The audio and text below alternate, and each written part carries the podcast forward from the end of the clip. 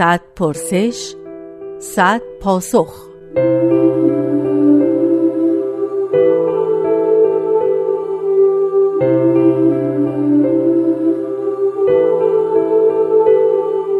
پرسش چهارم نگاه دیانت باهایی به هنر چگونه است؟ آیا انواع هنر را آزاد می دانید یا برای هنر محدودیت قائلید؟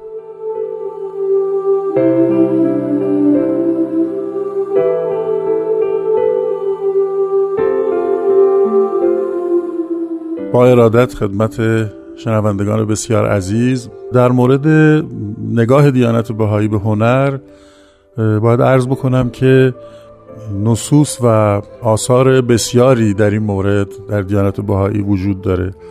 به طوری که مجموعه از این نصوص درباره امر بهایی و هنر توسط مرکز جهانی بهایی جمعآوری شده.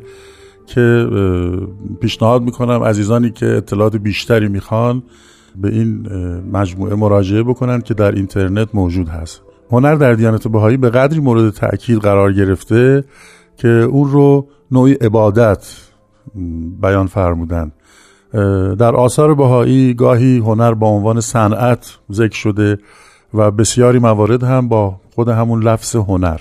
و اقسام هنرهای موجود رو دربارش ما مطالبی در آثار بهایی داریم که از جمله مثلا راجع موسیقی، تئاتر، سینما، معماری، رقص، نقاشی، خوشنویسی، شعر و ادبیات، مجسمه سازی، هنرهای تجسمی، عکاسی، گرافیک، داستان نویسی و رمان و غیره که در این موارد نصوص خاصی حتی بعضی افراد سوال کردن در جواب اونها مطالبی بیان شده.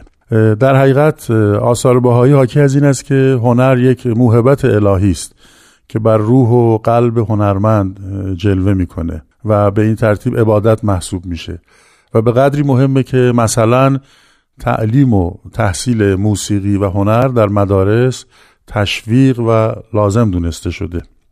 از جهاتی می‌تونیم بگیم هنر و زمینه هنر در ذات آفرینش و طبیعت به ودیه گذاشته شده.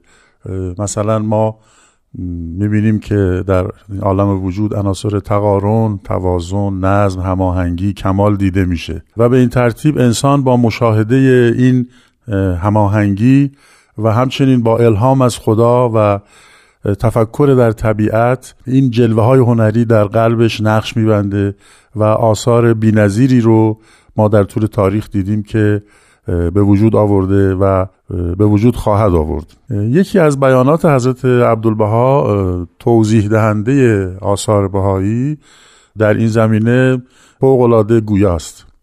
میفرماند هنر موهبت روح القدس است. وقتی در ذهن موسیقیدان متجلی میگردد به صورت نغمات بدی جلوه می نماید و هنگامی در روح شاعر جلوگر می شود به صورت اشعار ناب و نصر شاعرانه ظهور می کند وقتی شعاع شمس حقیقت بر روح نقاش می تابد او را به خلق تصاویر زیبا موفق می سازد عالی ترین مقصد خیش را هنگامی جلوگر می سازد که در هم و ستایش پروردگار بی همتا باشد نکته دیگری که در تعالیم باهایی در زمینه هنر میشه در این دقایق محدود بیان کرد شرایطی است که در حقیقت هنر در اون ارائه میشه و رعایت بعضی شرایط در ارائه هنر هاست.